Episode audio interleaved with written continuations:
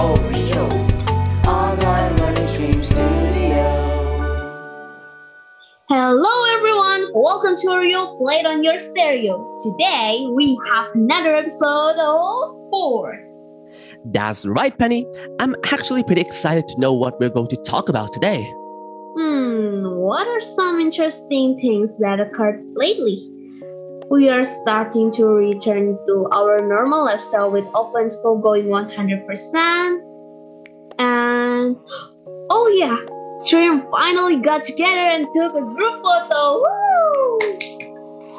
Yeah, for real. It's nice to be able to meet the team after so long. I met you for the first time in a while as well, Penny, so nice to meet you, I guess. You too, Niels. Speaking of things occurring, I heard that Indonesia is the host of G20. Care to explain what G20 is, Penny? Oh, I heard of this from the news. G20 is short for Group of 20. The G20 or Group of 20 is an intergovernmental forum comprising 19 countries and the European Union. It works to address major issues related to the global economy, such as international financial stability, climate change mitigation, and sustainable development. Oh my god! And Indonesia is chosen to be the host of such an impactful organization? Wow, I am truly proud to be an Indonesian. I know, right? I am so proud to be Indonesian too. But wait, it's the European Union, right? If I'm not mistaken, isn't Indonesia part of ASEAN? That's what makes it cool, Niels. Indonesia is the only country from ASEAN that is part of G20. Oh wow, that makes it 10 times cooler. Right? Not only can we feel proud of the country's status, but the country can directly feel the benefits as well. Considering the fact that G20 works to address issues regarding global economies, I'm guessing this can be Indonesia's momentum in making the economy grow immensely, right? Yep, yep. G20 represents 60% of the world population, 75% of the international trade, and 80% of the world's gross domestic product. So I wouldn't be surprised if Indonesia's economy recovers greatly from the losses we sustained from the pandemic. Speaking of which, I heard recovery is also the main theme that Indonesia chose.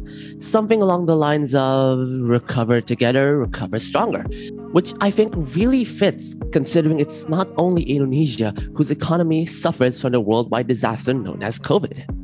Day by day, I am more thrilled being in Indonesia.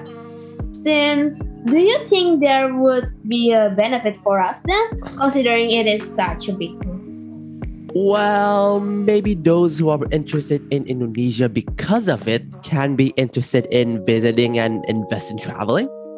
True, true. I personally would be interested if a country is that cool, but I don't see how that would benefit.